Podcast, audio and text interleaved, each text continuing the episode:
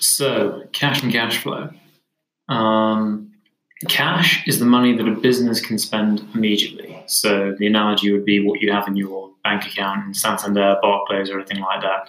It doesn't include money that you're owed. So if your mates owe you some money, that's not included in a company's cash balance.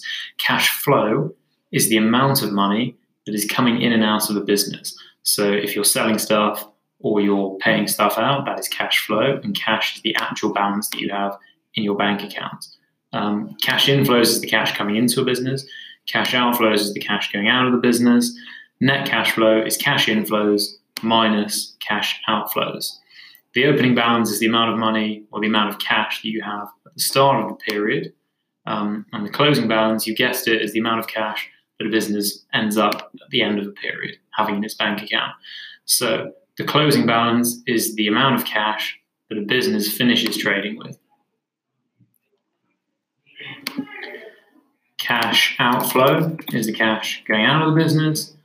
And cash flows can be forecasted. So cash flow forecasts basically project forward the cash that's going to go into the business and the cash that's going to go out of the business. Cash inflows is normally from sales, or selling products, and this can be called revenue. Cash outflows can be salaries paid to employees, rent paid for your office, or potentially your warehouse or factories, and costs of production. So if you have to buy, if you're Zara or Inditex, and you have to buy cotton to make clothes, and that'll be a cost of production. Businesses may forecast this using historic data on sales, historic data on costs, or market research and benchmarking against best-in-class peers. As well as cash flow forecasts, they may help forecast liquidity problems. So essentially, if a business is going to run out of money, you notice before you run out of money rather than when you run out of money, which is probably good business practice. This is called a liquidity problem, and that is usually forecasted using cash flow forecasts. So if we keep going through, liquidity is spelled L-I-Q-U-I-D-I-T-Y, which I seem to have forgotten there. The consequences of cash flow problems. So if a business is constantly spending more cash than it's receiving, then it's not going to last forever. The business will run out of money, it won't be able to pay its employees its salaries, it won't be able to pay rent, it won't be able to buy raw materials. So negative cash flow is a bad thing, although lots of startups like Lyft, Uber, and Airbnb for most of their lives so far have had negative cash flows. They say the growth is worthwhile. For suppliers, if a business runs out of cash, they may not get paid for what they provide to the company.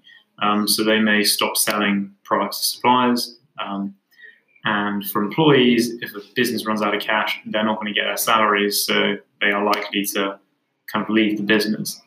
The final element we should look at is creditors. Creditors are people who've loaned the business money. If the business has negative cash flows, they're less likely to get their loans repaid, and this is clearly quite negative for any creditors of the business.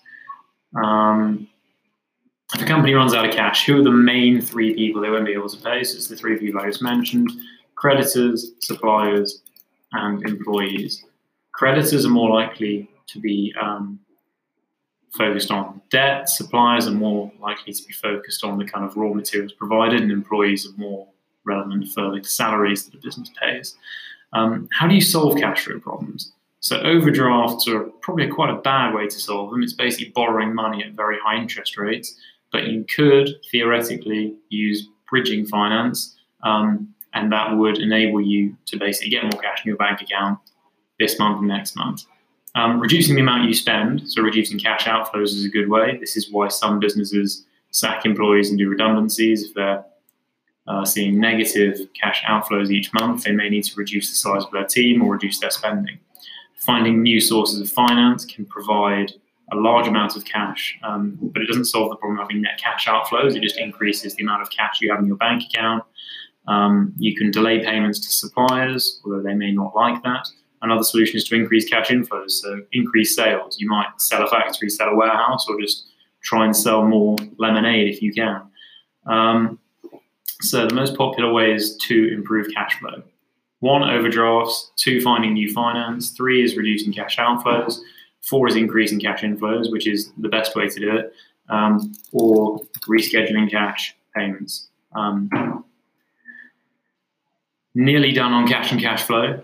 Which of these is not a way a business can improve their cash flow? So increasing cash outflows would not improve cash flow. Finding new sources of finance would, an overdraft would, rescheduling cash payments also would. There we go. So net cash flow equals cash flows minus cash outflows. Negative cash flow and negative net cash flow is usually negative.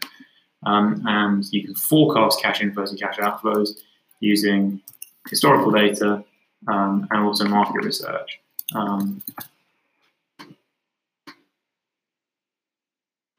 If a business runs out of cash, then we'll be able to pay its suppliers, employees, or creditors.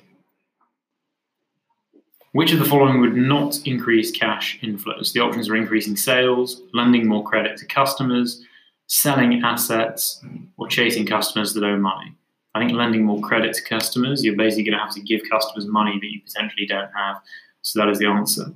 And that is everything for cash and cash inflows and outflows.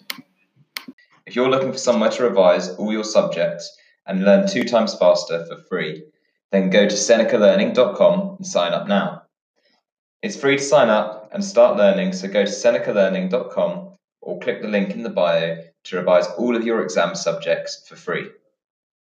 And don't forget to review and subscribe to help more people find this podcast and help them with their revision.